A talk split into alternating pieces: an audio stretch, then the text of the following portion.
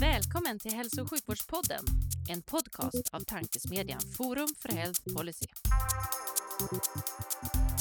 I den här podden möts frågor om hur vi kan få bättre hälsa med frågor om vilken politik som krävs. Det kommer bli samtal om personcentrering, ledarskap, digitalisering, organisation, politik och mycket mer.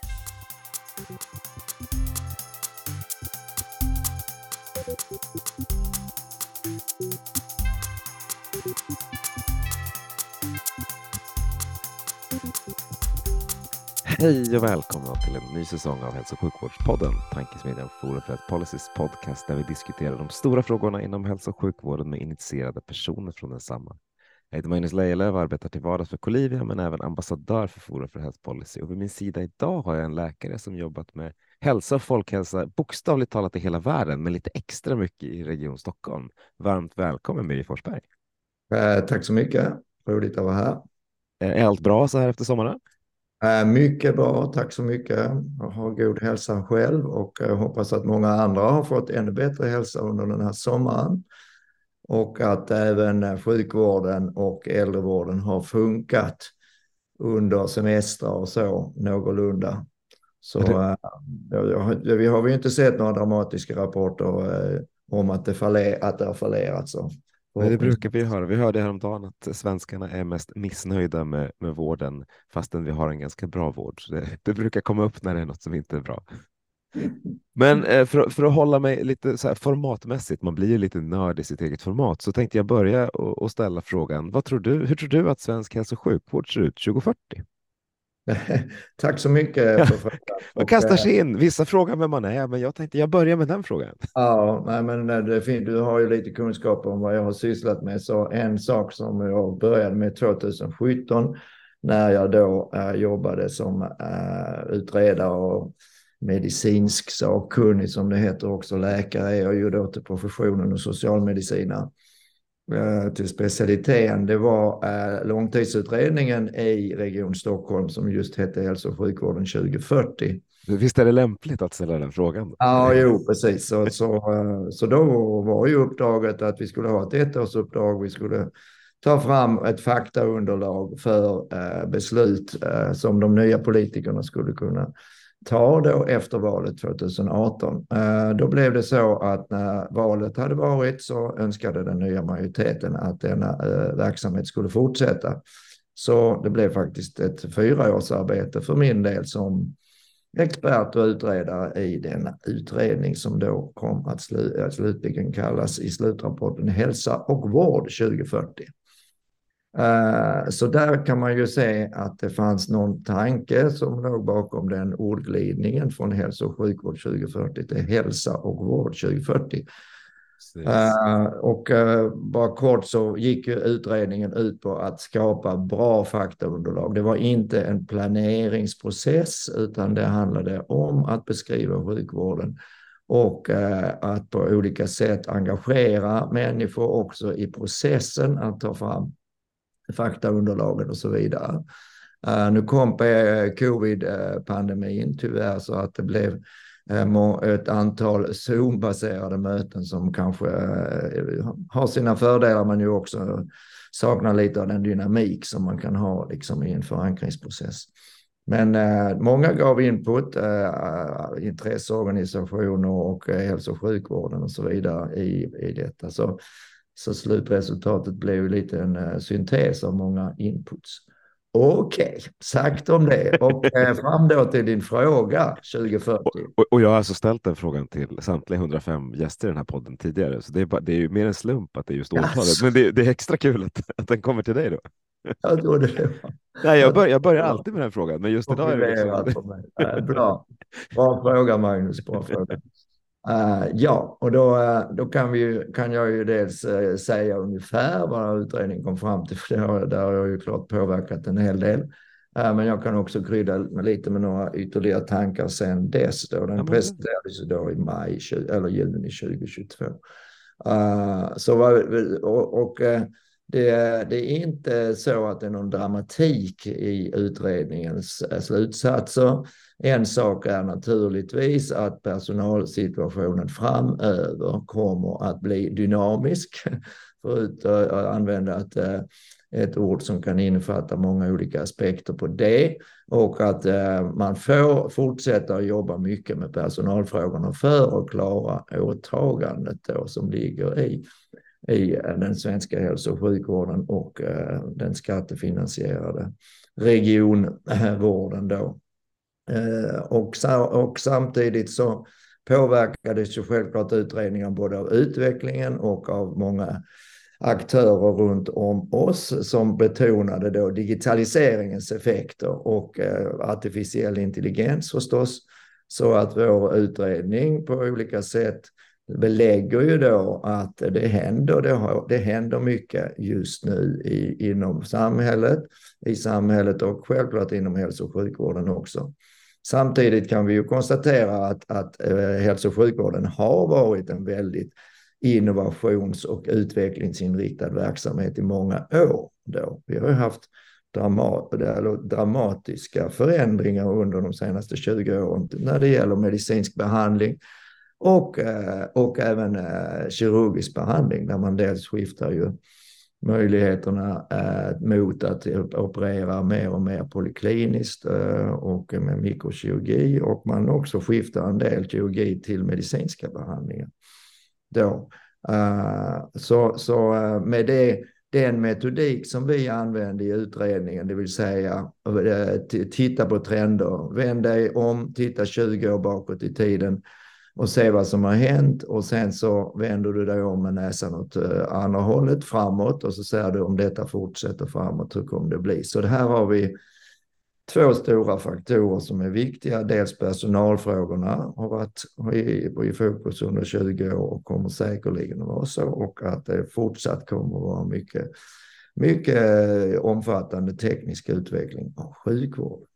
Så nu, nu äh, stoppar jag där, för här kan jag ju prata ganska länge äh, och jag ber dig då att komplettera eller följa upp där med en fråga.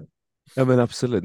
Jag kommer tillbaka till de två. Jag tänkte för, för lyssnarnas skull ska de få veta vem du är också. Så jag brukar börja med att mjuka upp lite med en sån liten lätt fråga som hur hälso och sjukvård ser ut 2040. Men den andra frågan är ofta, vem är du då Birger? Och, ja. och, och, hur, kom, hur kom det dit du är idag? Uh, tack, uh, jag var ju redan inne på det lite. Exakt. Och då uh, är det så som sagt att jag är då läkare och även utbildad i nationalekonomi innan jag började där vara inriktad på att bli utvecklingsekonom. Och mitt intresse var då primärt att jobba i utvecklingsländer, vilket var en anledning till att jag blev läkare. Då. Men, eh, eller så, så att jag jobbade med det samtidigt, eller jag gjorde AT, fick infektionsblock i Örebro och sen fick jag jobb på WHO. Så började jobba internationellt eh, och eh, återvände hem efter fem år då min fru gärna ville återgå till sitt jobb här. Och sen så började jag som, och jobba som socialmedicinare i Stockholm då parallellt med internationellt arbete. Så de, det har liksom varit två spår uh, hela tiden uh, från 1989-90 när jag återvände hem. Uh, så i Region Stockholm har jag varit anställd sedan 2001 och jag gick i pension 2022 då men kommer nu faktiskt att återgå till en SLSO-tjänst för att jobba som specialistläkare ute i Märsta på Vallsta vårdcentral. Eh, så det är väldigt spännande eh, att få återkomma till sjukvården. Jag har jobbat lite som företagshälso, företagsläkare här också under, under våren och delar sommaren. Så det är superspännande att få komma tillbaka till det då. Men, du är inte jättebra som pensionär alltså?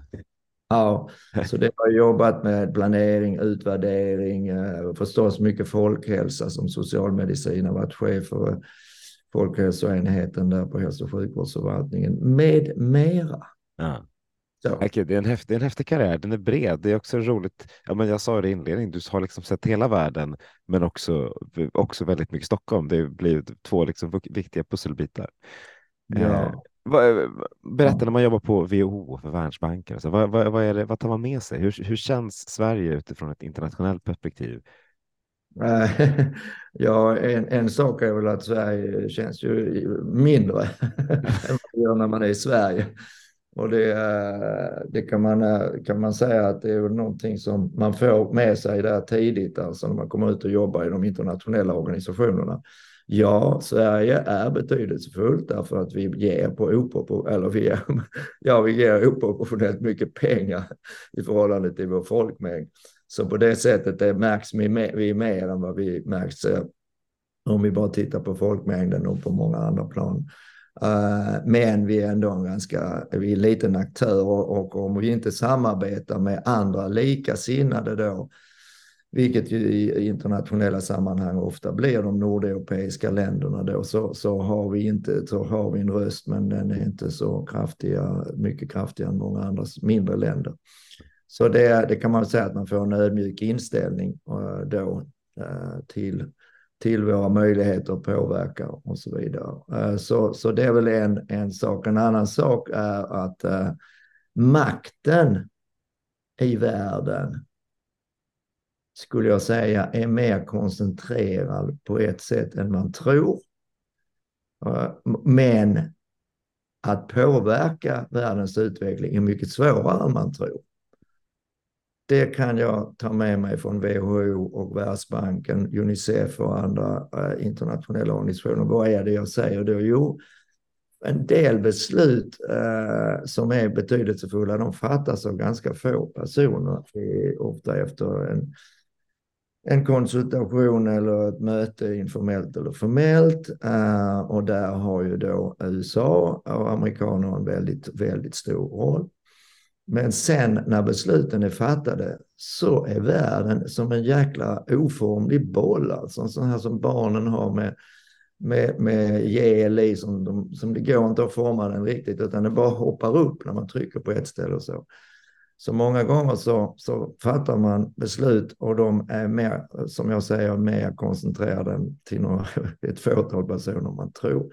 Men när de är fattade så är det jättesvårt att få dem genomförda. Mm.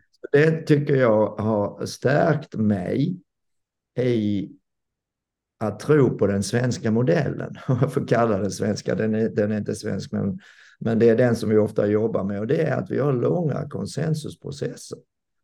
Och efter att ett beslut har fattats så är det inte så lätt att veta vem var det egentligen som gjorde att det blev så här. Eller Alltså det, makten är, ganska, är, är svår att hitta på det sättet i Sverige. Då pratar jag inte om privata näringslivet utan liksom våra offentliga processer. Men när vi väl har kommit till beslut så är folk rätt nöjda och så börjar de jobba för det. Så det är ju liksom det som vi också erfar i hälso och sjukvården, att, att det är otroligt, kan vi uppleva, sega processer. Men när de är på plats, då funkar det oftast. Och ändå gör vi ju ganska olika runt om i Sverige. Fastän vi liksom kommer fram till samma sak och enas om saker så, så, så blir det ändå ganska spretigt till och från, kan i alla fall jag tycka. Ja, alltså det där kan man ju det där kan man ha olika perspektiv på. Uh, och jag kan, bara, jag kan ta ett, en, en, en bild från Indien, för den är, tycker jag är bra på Sverige också. Och det är så när man kommer till Indien, där jag har jobbat i ett antal delstater, så som utomstå, utom, utifrån kommande så var väl en av de saker som slår en mest att oh, vad lika det är. Alltså går jag i en, i en stad i södra Indien och går jag i en stad i norra Indien så, så kan jag tycka att det är ganska lika. Det är samma typ av kultur och så vidare. Och så pratar jag med indier och det, bland det första de säger, we are very different. We are very different from the others. Alla är different from the others. Uh, och uh, det betyder alltså att när du är i det systemet, då upplever du skillnaderna. När du kommer utifrån, då ser du likheterna. Och eh, här i Sverige så sitter vi i systemet och vi tänker mycket på skillnaderna. Men antagligen om, om, eh, om vi tar hit någon från Indien eller något annat land och ber dem säga, vad tycker du om Sverige? Ja, men det ser väldigt lika ut. Jag menar här traskar jag ner från gatorna i Falun och det ser ju nästan precis likadant ut som gatorna i Norrköping. Och, och era sjukvård, ert sjukvårdssystem verkar ju vara detsamma över hela landet och så. Så att, så att eh, man ska ha ett perspektiv på det. Vi gör mycket som är likartat. Och vi har en ganska så eh, stark process för att få eh, gemensamt agerande. Men vi har också ett regionalt självstyre som gör att vi får variation. Så. Och då kan man säga att vi vinner något på det regionala självstyret, nämligen lite närmare till demokratin, vi väljer våra regionpolitiker och så vidare. Och priset av det är att kanske någon gör lite annorlunda än någon annan och kanske till och med presterar lite sämre. Har vi då, tycker vi det priset är värt den här, den här eh, regionala självstyren och, och lite närmare demokratin? Eller skulle man kunna säga också, vi vinner kanske någonting på det. För att vi testar någonting i, i en region som visar sig vara bra. Och sen kanske andra kanske gör det och andra regioner kanske gör det också. Men om det går åt pipan, ja, då är det bara en region som det har gått dåligt i. Alltså, så det, det, det, tyvärr så är det varken svart eller vitt, utan det finns, det finns äh, saker att vinna på att ha ett decentraliserat system och det finns saker som äh, kostar i ett sådant system. Jag håller fullständigt med. Jag kan tycka att vi ibland, det finns ju saker som man kan mäta på ett väldigt tydligt sätt där man faktiskt kan se de här som är bättre och kanske borde få andra att agera i, i den, den, riktningen snabbare. Framförallt vad det gäller liksom, ja, men, evidens som ju på något sätt är svart eller vit. Det går liksom inte att, det går inte att tolka, eller man, vi tolkar, borde kunna tolka evidens på samma sätt. Och vissa mm. hårda parametrar som hur bra, liksom, hur, hur vi får likadana diabetespatienter att må i Skåne kontra i Värmland så borde man kunna se okay, var, var är vi bäst och hur kan vi lära oss mer av, av andra. Visst, skillnader, absolut, det, det, ska vi ha, det ska vi lära oss, men vi måste ju, vi måste just lära oss, tänker jag. Mm. Ja, visst, visst, visst, absolut. Uh, och jag tycker ju att vi, vi har ett, vi har ett, ett, ett väl fungerande system i Sverige för att kommunicera evidens mellan oss. Alltså det, vi har ju SKR som, som är en viktig, eh, en viktig mötesplats för framförallt de mindre regionerna då.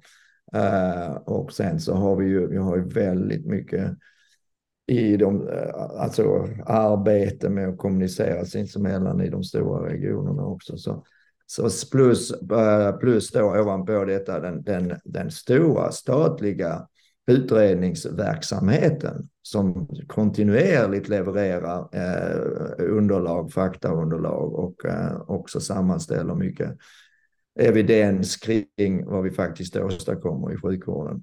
Så, så eh, om man då tillägger, lägger till till din fråga WHO Världsbanken eh, så kan, man ju, kan jag ju bara lägga till ytterligare då den europeiska, det europeiska perspektivet där jag har jobbat med, med European Public Health Conference och eh, europeiska Folkhälsoorganisationen och så fått tillfälle att just träffa många kollegor och jämföra. Så alltså, vi är ju väldigt duktiga alltså.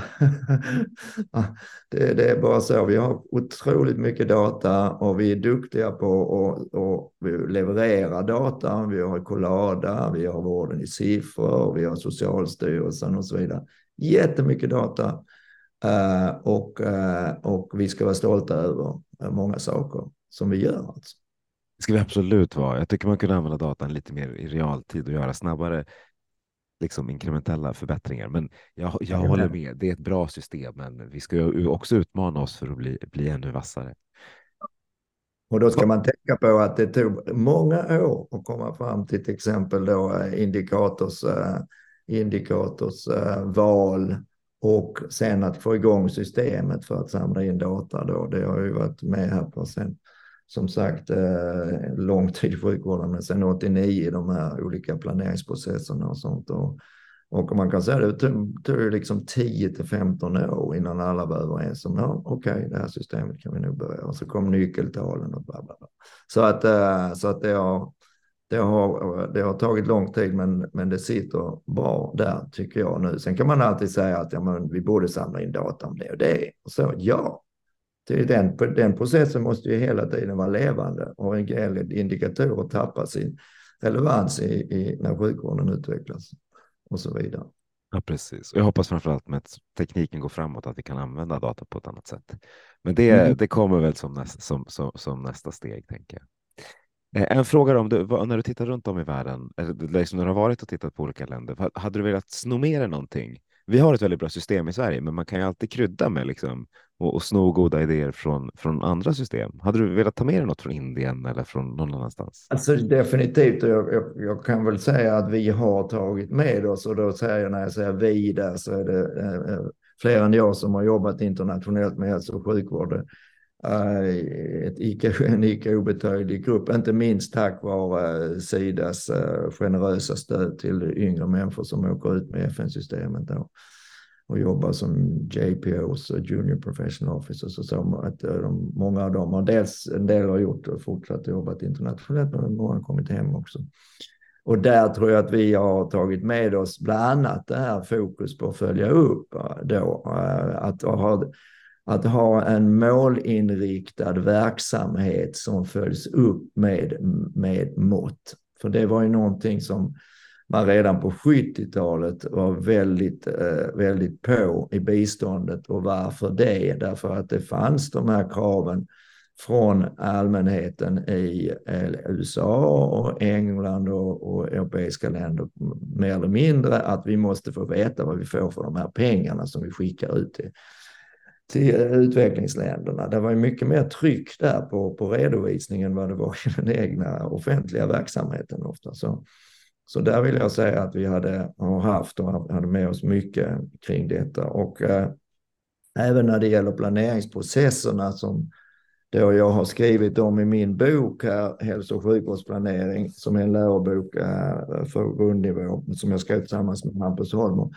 Uh, där beskriver jag ju också då uh, ett planeringssystem där man liksom siktar på vad är det vi vill, vad är det vi behöver göra? Vilka behöver vi engagera? Hur ska vi få med dem på vagnen? Och sen hur ska vi följa upp? Det kallas Logical Framework Approach, utvecklades på 70-talet och har senare dykt upp i svensk statsförvaltning också under 90-talet om resultatorienterad programplanering och så vidare. Så, så mycket av det har, har, har vi haft med oss hem. Och, eh, och eh, det finns ju nu mycket mer av det i svensk hälso och sjukvård. Även om jag som då är en, lite av en planeringsfreak, nörd kanske, äh, tycker att vi borde göra betydligt mer kring, kring detta med rationella planeringsprocesser. Men med ödmjukhet, alltså världen, världen kan ju som sagt inte, inte alltid prognostiseras eller styras, utan eh, utan eh, när vi väl kommer överens om vad vi vill och vet ungefär vad vi ska göra så ska vi jobba för, för att få det att eh, bli så. Sen är det inte alltid att det ändå faller ut så. Nej, precis. Du, du, tog två stora trender när vi pratade om eh, häls hälso och sjukvården 2040. Den ena är kompetensförsörjningsfrågan som ju liksom är en het potatis idag, har varit en het potatis precis som du säger och kommer att bli en ännu hetare potatis. Vad, ur ditt perspektiv, vad, vad, vad ska vi göra för att för att lösa det här? Alltså jag, jag, ehm, jag tror ju då att vi ska börja med att titta på fakta. Yep. det ska jag inte säga att inte mer får göra, men det, det är ju väldigt intressant att i, i de senaste rapporterna eh, Socialstyrelsen ger ut en sån här rapport eh, varje år om tillståndet för personalen. Att eh, det belägger man ju då att vårdpersonalen ökar mer än vad befolkningen ökar. Vi har ju liksom en tillväxtökning av sjukvårdspersonal på ungefär 1,5 procent räknat från 2016, 17 framåt. Mm. Uh, och, uh, och, uh, och då räknar jag per capita. Per capita ökar alltså sjukvårdspersonalen med ungefär mellan 1 och 1,5 procent per år. Om, om vi ökar det proportionellt till befolkningen så skulle det vara noll naturligtvis. Då skulle det liksom vara samma per capita hela tiden. Så det, det är liksom slående att vi, vi, vi producerar hälso och sjukvårdspersonal Eh, då och eh, en, en del är ju, är ju då eh, utlandsutbildade, kommer hit och jobbar, bekämpar länge för att bli då registrerade eller licensierade, registrerade som läkare och sjuksköterskor. Så en del är svenskar som utbildas utomlands, men den bulken av dem, ungefär 1400 och 2200 från de senaste siffrorna var svenskutbildade. Så, så eh, vi har ju liksom en hög utbildningstakt faktiskt inom den, inom den här sektorn, hälso och sjukvården. Uh, så frågan är om, om, om vi ska ösa in så mycket mer där. Uh, och det vill jag ju liksom sätta ett stort frågetecken efter. Uh, för det första så så är det inte säkert att vi kan fylla alla platser i så fall med, med hög kvalitet för att vi konkurrerar med många andra utbildningar. Uh, för det andra så är det ju inte säkert att, uh, att vi utbildar till sjukvården. Det är ju samma idag. Vi tappar ju en del som vi utbildar som, som då går till eh, andra sektorer och, och skolar om sig. Så det är ju liksom ett tema i, i debatten också. Sjuksköterskorna vill inte jobba som sjuksköterskor. Säger man sådär lite slarvigt och och gör allting till, till vitt eller svart istället för att säga att det är faktiskt inte så enkelt som så. Men det är inte säkert att vi får, att vi får ut vad vi förväntar oss om vi bara ökar utbildningen. Det andra är, behöver vi verkligen mer folk alltså? Vi har ju bara ökat och ökat alltså. Och, men det är intressant att se på de regionala skillnaderna då. Alltså Norrbotten har de ungefär 300 läkare per 100 000 invånare. I Västerbotten har de 500 läkare. Okej, okay, läkare är inte det allena saliggörande på något sätt i sjukvården. Men det stämmer ju till eftertanke. Vad, vad, vad gör de i Norrbotten som de inte gör i Västerbotten om man skulle säga så? Ja, så enkelt är det ju inte heller, för de har ju ett stort universitetssjukhus i Umeå som de inte har i Norrbotten. Uh, så det någonstans så finns det liksom komplexiteter i det här som gör att man får tänka lite innan man bara eh, säger att vi måste ha mer folk. Alltså det med effektivitetsvinster, omfördelning av uppgifter mellan olika personalkategorier, så kallad task shifting, Uh, måste man titta över. Man måste ju som vi har pratat om i långtidsutredningen jobba ännu mer för att effektivisera, digitalisera och på olika sätt. Då. Så Eh, så det var en lång, lång, ett långt svar igen på din fråga om, om detta. Kort sagt, eh, ta, ta det lugnt. Låt oss fortsätta då och hålla den utbildningstakt som vi har. Den är faktiskt hög. Låt oss förbättra eh, miljön, arbetsmiljön så mycket som möjligt så att personalen stannar inom hälso och sjukvården. Och låt oss titta på eh, vad gör de som gör saker bra, de regioner där man har en, en, en, en bra fördelning mellan olika personalkategorier och så vidare. Vad gör de bra som en del andra skulle kunna lära sig av, som du mm. säger. För, för, det ser ut som man, utbildningen är en sak, där liksom, som du säger, där har vi tillräckligt många. Man tittar ganska mycket på andra regioner och försöker digitalisera, försöker byta ja, task shifting som du så fint sa. Det är liksom en jättebra sak, ja, men bra sak att göra. Däremot villkoren för vårdens personal ser jag inte att man gör jättemycket åt. Det är fortfarande ganska oflexibelt. Det är fortfarande inte liksom skyhöga löner. Eh, det, det, det är fortfarande ganska många personer per chef. Det är liksom ett antal saker som, som, som, som kommer in som gör att sjuksköterskor framför allt lämnar vården. Eh, vad, vad, tror du? Vad kan man göra? För vi, vi har ju liksom en viss, vi kan inte vi kan inte konkurrera med, med löner från vården, men vi borde kunna konkurrera med liksom ett yrke som verkligen har ett eh, viktigt, liksom ett kall, eh, en viktig upp, uppgift, vilket man ju har. Det är få som har en så viktig uppgift som vården eh, och, och, då borde, borde man inte kunna göra något åt arbetsmiljön. En lång fråga. Ja, jo, precis. Men alltså, dels så tror jag att man ska, ska vara försiktig här också då. För att det är ju så att det, det, det görs en hel del inom HR i sjukvården. Man har ju varit så medveten om detta ända sedan, ja, sedan länge, sedan millennieskiftet i alla fall. Alltså man har ju kontinuerligt äh, försökt att förbättra på olika sätt och lyckats också. Till exempel så fanns det ju överhuvudtaget inte möjligheter till flextider när jag jobbade som läkare, alltså för, nu, förlåt, nu ska jag vara tydlig, för, för övrig personal, alltså i läkare för det var lite annorlunda, men mm. glömmer dem så länge för det fanns det ju inte, man skulle ju vara prick på alltså. Och det var ju ändå en 20, minst 20 år sedan som man började jobba med liksom lite flexiblare ankomsttid och lite överlappning mellan olika grupper. Och sånt. Uh, så det är ju en sak alltså, men uh, att, man, ja, att man faktiskt eh, menar jag har gjort en hel del då.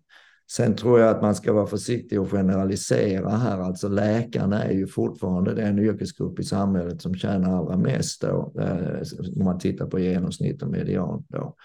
Uh, så jag vill hävda att läkare är inte dåligt betalda.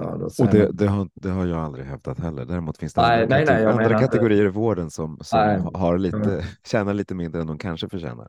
Mm, ja, precis. Nej, men jag vill inte, jag argumenterar inte mot det, jag bara nämner. Ja, ja, ja, jag håller med. Det glöms, bort? Det, glöms, det, glöms, det glöms lite bort för att man drar alla, man pratar om hela kollektivet, alltså, men det är en väldig skillnad.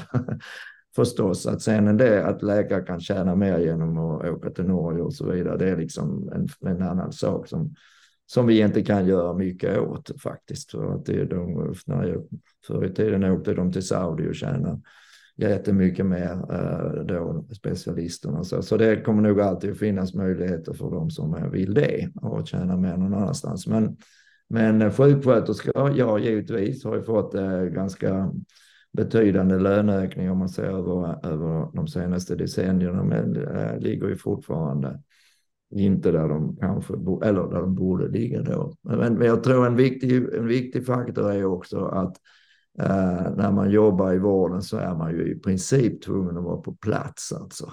Precis. Eh, och det är ju någonting som vi vet händer i samhället och ännu mer blev det ju accelererat av covid-pandemin, att man faktiskt kan jobba på distans och man har möjlighet att gå lite tidigare för att hämta barnen på förskolan och så vidare.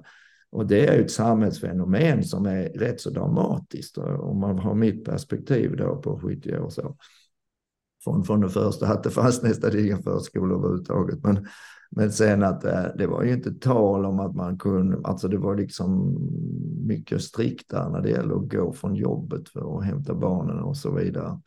Och man gick från deltids, eh, deltidsarbetande föräldrar till mer dubbla arbeten, för, eller dubbla bördor för både mamma, pappa och mamma. Och så. så så det är, det är rätt en stor förändring av vardagen, alltså med flexibiliteten. Och där är det ju svård med det för sjukvården, sjukvården att riktigt hänga med. Det var det som var min poäng. Alltså. Så innovativa lösningar där eh, vill vi ju gärna se då. Och eh, ja, jag tycker det ska bli spännande nu att jobba i primärvården i Region Stockholm och se hur, hur man hanterar, eh, hanterar det här i praktiken då. Precis. Så. För, för, mm. för nog borde det gå liksom. Jag håller med. Väldigt mycket av det man gör i vården är ju liksom på plats. Men en hel del av det man gör i form av administration, i form av digitala möten och så skulle man ju kunna vara mer flexibel kring eh, så att det skulle liksom, man skulle kunna göra, göra yrket mer liksom, intressant ur det perspektivet. Visst skulle ja. man det. Och man, eh, man kanske ska eh, börja tänka på i de regioner där man fortfarande har kvar ett stämpelklockesystem om man faktiskt ska ha det. Det, det, det känns ganska så omodernt. Va? Eh, ja.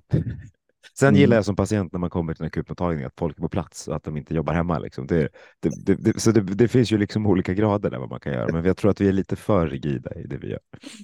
Ja, jo, och det, det, det är ju någonting som vi inte bara skrattas bort. Alltså har man väl etablerat ett, ett, ett tidklockesystem, det vill säga, ja, vad, vad pratar vi om här? Jo, när man kommer till jobbet så stämplar man in och när man går så stämplar man ut. Och då ska man, då ska man ju totalt sett redovisa eh, det antal timmar som man har lön för. Ja. Och, eh, och det tar ju, har ju tagit lång tid förstås, som, som oftast i svensk sjukvård, att få de där systemen på plats, vilket väl skedde någon gång på 90-talet eller så. Så de låter sig inte helt lätt läggas ner alltså, för då, då, eh, då på något sätt då klickar ju liksom alla system som har med HR att göra. Oj, hur ska man nu liksom kunna belägga att folk faktiskt jobbar den tid som de har betalt för? Så, så, så där skulle man ju kunna väl tänka sig att det finns en hel del, eh, om man får säga, vinster att ta hem i form av bättre trivsel och möjligheter för personalen att flexa med och så. Och, och, det var mer sånt jag tänkte på. Jag tycker man har gjort ja. ganska lite av den, den varan. Där ja. det finns för mig ganska lågt hängande frukt. Men vi får ju se. Det blir kul att se vad, vad det tar vägen. Ja, man kan säga så här, eh, Magnus, att eh, om tillräckligt många säger det som jag just sa, uh -huh. en del är kanske till och med lite, eh, va? Nej, och så. Alltså det är nästan provocerande i en del eh, rum då, men om tillräckligt många säger det Ja, då måste man initiera en process och se hur ska vi lösa det. Ja. Och då kommer vi tillbaka till det som jag sa i början. Ja, det kommer att ta en fyra, fem år. men, men om vi inte sätter igång den processen så, så kommer vi om fem år fortfarande och, och kämpa med att sjukvårdspersonalen lever under det annorlunda förhållanden än vad deras gamla skolkompisar gör som har varit andra yrken. Exakt. Så. Och då kommer de att lämna vården med fötterna, många, och det är ja. det som är dilemmat. Liksom. Den, den, andra delen som du, som du nämnde som, som borde hända 2040 och som jag tror, eller som alla som jag frågat i den här podden nämner är digitalisering eh, och, och användandet av AI och så. Jag tänkte när ni började den här eh, långtidsrapporten 2018, det har ju hänt ohyggligt mycket bara på de för, liksom, första fem åren sedan, sedan den skedde. Hade ni, hur mycket av det hade ni liksom tagit med er? ChatGPT som, som liksom introducerades här för, för ett halvår sedan och som nu klarar amerikanska AT-tentan och som liksom, där, det händer hur mycket som helst, hur snabbt som helst. Förutsåg ni det? Eller hur, hur tänkte ni? Alltså, vi, hade ju, vi hade ju personer som var kunniga på detta som, eh, som jobbade fram. Vi, vi, vi gjorde ju åtta, eller vi, så är det. Vi gjorde åtta delrapporter om olika ämnen och en, en av de här delrapporterna handlar om eh, om digitalisering och ny teknik då. Uh, och uh, de, all, allt material finns på en, en, projektplats på Region Stockholms hemsida kan jag nämna. Man behöver bara leta på hälso och sjukvården 2040. Och jag rekommenderar att läsa. Jag har faktiskt, faktiskt läst det när det kom. Jag tyckte det var bra. Eller väldigt mycket fakta där alltså, som, är, som är fortfarande självklart väldigt relevant. Så, så vad kan man säga? Jo, man, jag vill nog säga att vi vi, vi var eh, under eh, inflytande av personer som var mycket eh, övertygade om att det, det går väldigt fort och att det är väldigt viktigt för svensk sjukvård att hänga med och, och självklart Region Stockholm och så. Uh, så det tror jag inte vi underskattade uh, då. Uh, och sen hände ju det att pandemin slog till. Och det var ju absolut inte någonting som vi hade riktigt eh, alltså span på. Vi skrev, vi skrev ju att det kunde komma nya, nya pandemier och så, men med den, med den hastighet som allting hängde där, det kunde ju ingen ha förutsett som, förutsett som, som, eh, som du vet. Eh, och en väldigt dramatisk sak där var ju vaccinutvecklingen. Det var ju helt häpnadsväckande och det tror jag ingen hade vågat säga 2019 att vi kan globalt sett utveckla nya vacciner mot ett virus som vi inte känner till på två år. Och vad var det som hände? Jo, det var ju liksom att man kan säga om man vill dramatisera lite, ja, mänskligheten var under attack. Och då är mänskligheten beredd att kompromissa med en hel del regler och bestämmelser som, som man följer när man inte är under attack. Och man kan, man kan, man, det finns eh, tid att liksom säkra att inte man gör någonting väldigt dumt och så. Men under, om man är under attack då måste man liksom bara ta de vapen man har och så får man använda dem och sen får man snabbt vara påhittig och kombinera dem så man får något nytt. Så det tyckte jag var väldigt, eh, väldigt eh, fascinerande. Och att det finns den potentialen också i, eh, i industrin. Att kunna så snabbt ställa om och göra dem trots allt, även om det, även om det var i snabba, snabbare eh, vad heter det, godkännande processer så, så så uh, fanns det ju ändå liksom kraften att göra mycket av det som man måste göra med, med, med att kontrollera att det här vaccinet man tar fram är inte dödligt för mänskligheten.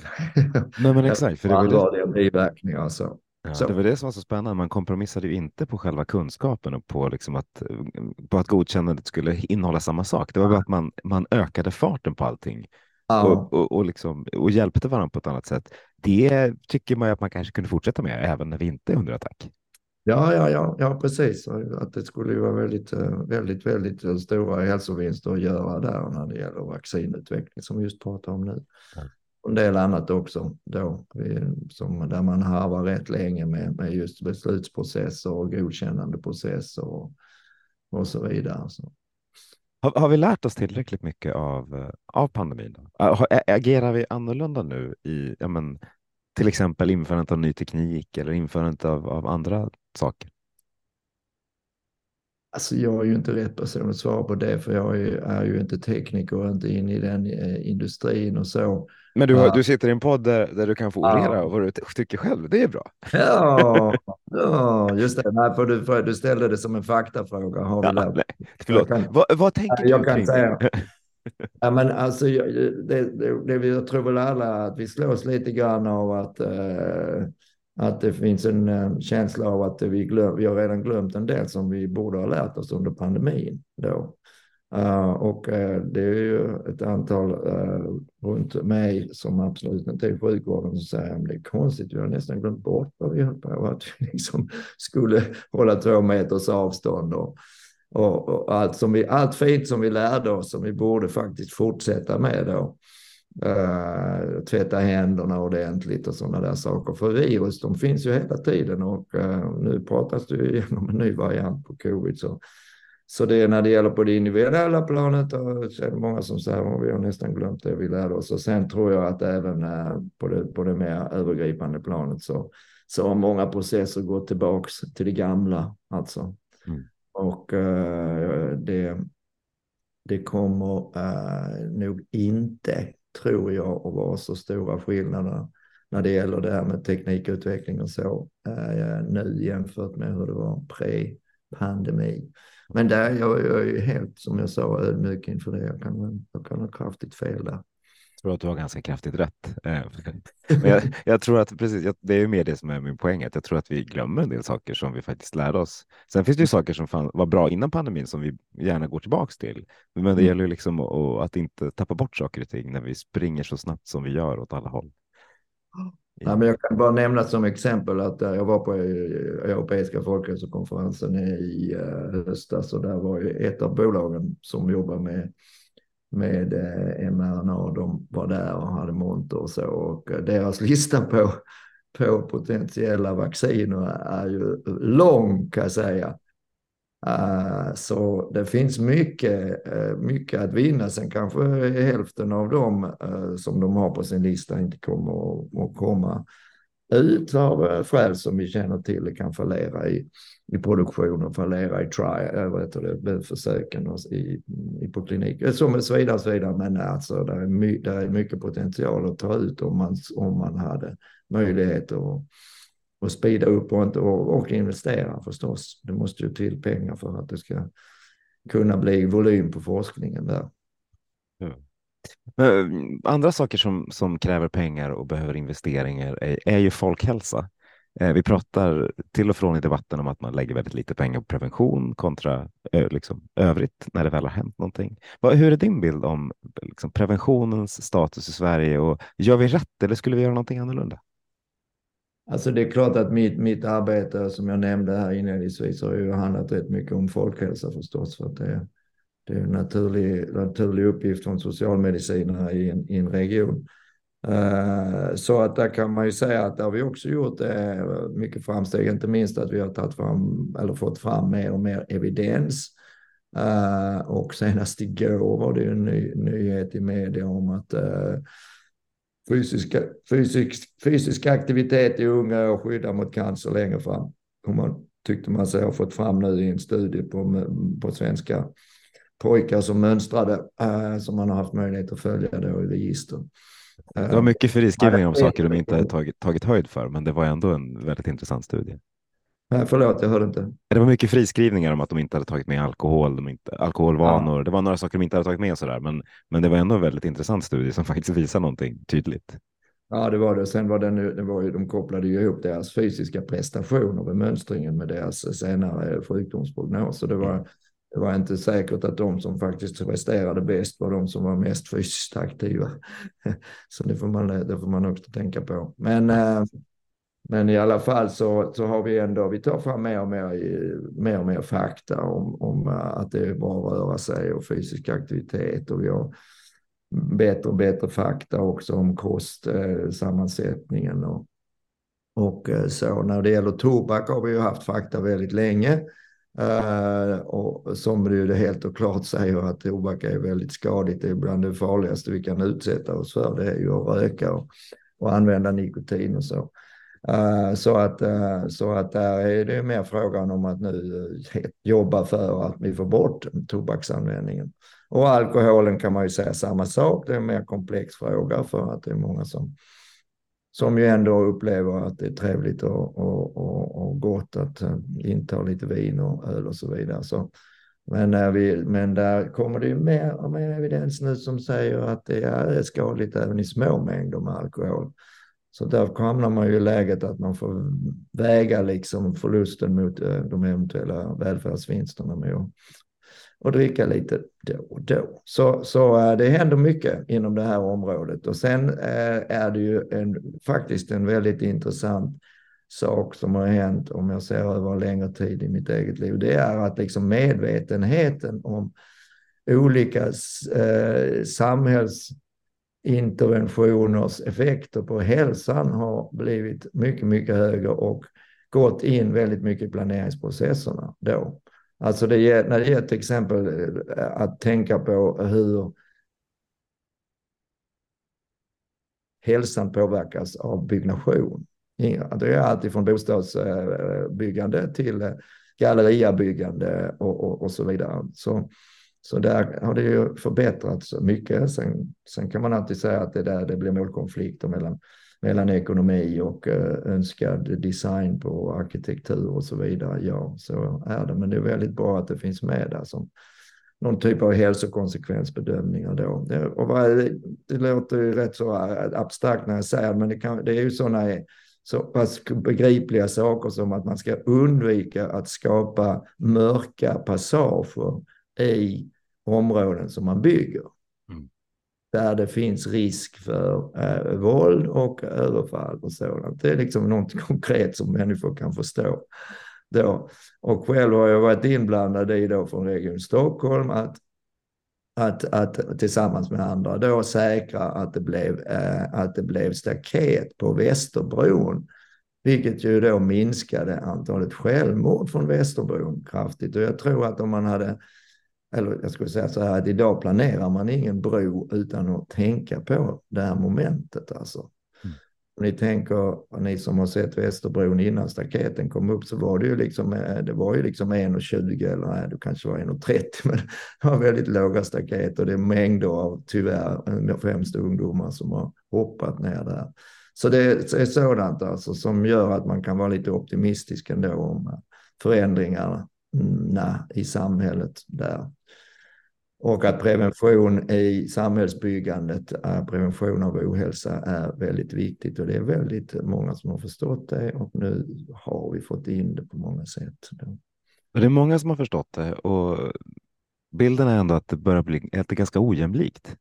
Att det, jo, man förstår, för, man, det, är liksom, det handlar väldigt mycket om egen kunskap och eget driv och, och liksom, ja, men vilka förutsättningar man har. Ja, eller så här ska vi säga. Det, det handlar både om den egna kunskapen, om de egna möjligheterna, men också om det strukturella i samhället då.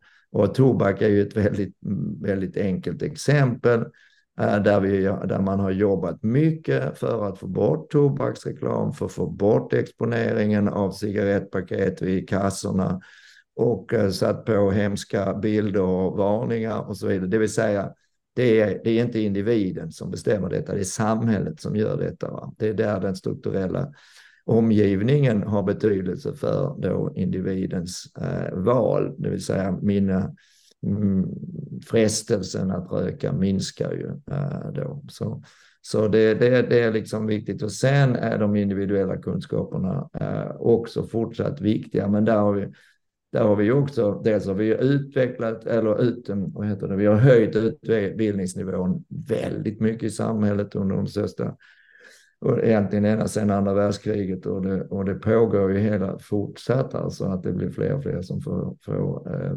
gymnasial utbildning och så och sen och, och så vidare. Och, och sen är generellt är ju liksom informationsflödet stort kring hälsofrågor.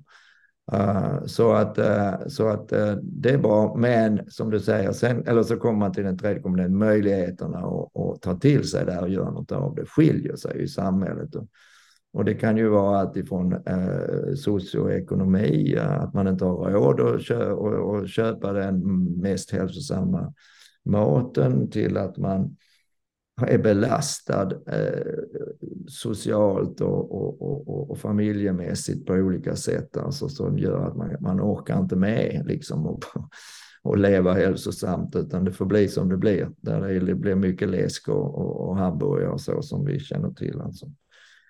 junk food. Så, så att visst, det är stora ojämlikheter och det som, det som är kanske det största problemet nu folkhälsomässigt, det är ju då övervikten och fetma. Då. Där har vi ju en, en växande, tyvärr, andel av befolkningen som ligger med höga BMI. Och vi har en ökning av, av diabetes i samhället. Alltså. Så, och det, det är ju en utveckling som, som kommer att resultera i ökad sjukdomsbörda längre fram. Framför allt, det, får, det är ju redan nu så att typ 2-diabetes ökar, men risken är ju att med, med de grupper vi har, 30-40-åringar, där det är höga andelar övervikt och fetma, att de kommer att drabba, eller kommer att få betala för det tyvärr i form av ohälsa när de blir 50, 60, 70. Kan vara så. Kan så, kan det, så kan det absolut vara. Och så ser man, för, för jag håller med, det, det, blir ju bättre på många sätt och samtidigt så är liksom, diabetesprevalensen i eh, Danderyd 0,5 procent och i Rinkeby 21 procent hos kvinnor. Mm. Det, liksom, det, det, finns ju såna dramatiska skillnader i, i hälso och sjukvård, hälso och sjukvårdens liksom resultat. Man tittar på medellivslängden längs med röda linjen, och så, bara för att ta Stockholms exempel. Så vi har, vi har, ju, vi, vi har ju lite kvar att jobba med, även om det, även om det blir bättre. Det har vi absolut. Men och, och, och man, vad man kan säga om man vill vara lite optimistisk, det är ju att alla, eller väldigt många kommer ju från en bakgrund där, de, där, där så att säga befolkningen, befolkningen hade låg utbildning och många gjorde fel till att man ser att när man får högre utbildning i samhället då blir också eh, hela levnadssättet och beteendet mer hälsoinriktat. Då. Mm. Så att man kan ju då vara optimistisk och tänka att ja, men i takt med att vi, att vi får upp utbildningsnivåerna ytterligare så kommer ju fler och fler börja bete sig liksom som, som Danderydsborna eh, Eh, eller, eller de, de med högre utbildning. Där vi har ju, de sitter verkligen, det är ju en utbildningsgradient som är väldigt påtaglig alltså. Så att man, man nästan kliar sig i huvudet och tänker hur kan det vara så stora skillnader där? där liksom eh, universitetsutbildade generellt eh, klarar alla hälsoindikatorerna bättre och mycket bättre än de som inte har gymnasial eh, utbildning ens. Mm. Så, eh, så det, är, det är ju något där, ja. Sen är det klart att utbildningsnivå kopplas till ekonomi. Så de två faktorerna är ju var för sig viktiga då. Eh, men utbildningsfaktorn har i sig, kunskapen har i sig också en viktig roll. Då. Precis, för det är egentligen där man borde lägga liksom krutet, att få fler ja. utbildade. Det är ju...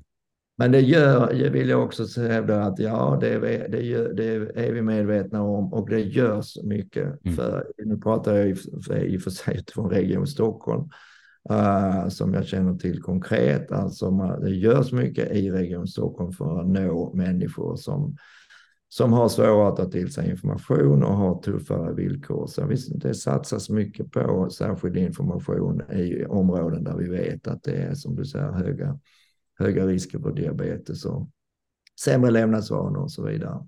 Och eh, så vitt jag vet är det likartat i Västra Götaland eh, då. Absolut, det är likadant överallt. Det är bara att man, det var, jag hade siffrorna top of mind i Stockholm här. Ja, ja, nej, jag tänker också att det är lika att man jobbar, ja. man jobbar målinriktat med att försöka verkligen nå ut till de som behöver, behöver den informationen bäst. Då. Ja, det tror man gör överallt. När man, alltså, man behöver göra det i alla fall och försöka göra det. Sen om man når eller inte, det, det är väl den svåra, liksom det, det svåraste. Det där med implementering. Det är precis, det är självklart att det är en, en, en utmaning för det, det kräver också resurser eh, förstås extra resurser om man ska nå ut. Det kan ju handla om så enkla saker som att kommunicera på rätt språk, eh, inte bara i papper utan även fysiskt liksom. Precis. Men det, jag kan återkomma om ett år när jag har testat på eh, eh, området där jag ska jobba. För där är det väldigt många olika språk och etniska grupper. Alltså det är verkligen eh, inte bra hälsoindikatorer där ute kan jag säga. Det låter som en spännande uppföljning att få höra liksom, mm. ja, men din del av hur, hur det är i vardagen i, inom primärvården i en ja. liksom, utsatt del av en förort. Det är ju så, det är klart att det har kopplingar mitt intresse till min socialmedicinska bakgrund också. Någon sorts idé om klinisk socialmedicin, om det kan finnas en roll för det i svenska systemet. Jag hoppas också att jag vill avbryta liksom pensionen och göra någonting som man är passionerad för och som faktiskt bidrar någonting. Det låter jätteimponerande. Ja, vad jag kan göra som de vill, men jag tycker det, ja, det känns roligt. Jag vill gärna hålla ja. på. Det är grymt. Du, vi har pratat nästan en timme nu. Tiden går fort ja. när man har roligt. Vad, när du kom in i det här digitala rummet, var det någonting du, du hade velat prata om som du inte tycker att jag har tagit upp?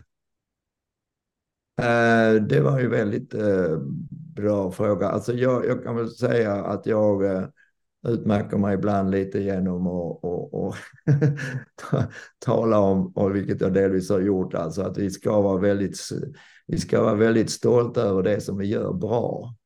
Vi ska inte bara piska oss uh, och, och, och, säga att det här var inte bra och här skulle vi kunna göra bättre. Så vi ska prata om vad vi kan göra bättre, men, men vi ska också vara väldigt stolta över vad vi har. Uh, och jag uh, är rädd för att om vi betonar svårigheterna, utmaningarna för mycket, att vi går för snabbt fram och ändrar i systemet utan att riktigt veta vad vi gör.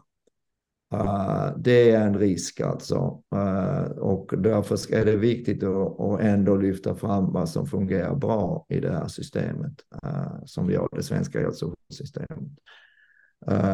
så så um, en vädjan till alla, inklusive naturligtvis den aktuella statliga utredningen hälso och sjukvården är att tänk inte bara på det dåliga utan lyft också fram vad som är bra och fundera på om vi ändrar systemet, kommer det att vara lika bra i ett nytt system? Eller kanske det kommer att bli ännu bättre. Så, så men det är liksom en viktig utgångspunkt att, eh, att faktiskt tänka både på plussidan och på minussidan och sen försöka lägga ihop det och säga, ja men okej, okay, gör vi den här förändringen så blir det fler plus i framtiden. så. Bra, eh, både positiva men också eh, vettiga slutord. Då tackar jag dig varmast Birger för att du har varit med i Hälso och sjukvårdspodden. Ja, tack så mycket. Det var roligt att vara med. Och tack alla ni som lyssnat. Nu går vi ut och förändrar svensk hälso och sjukvård till bättre. Yes.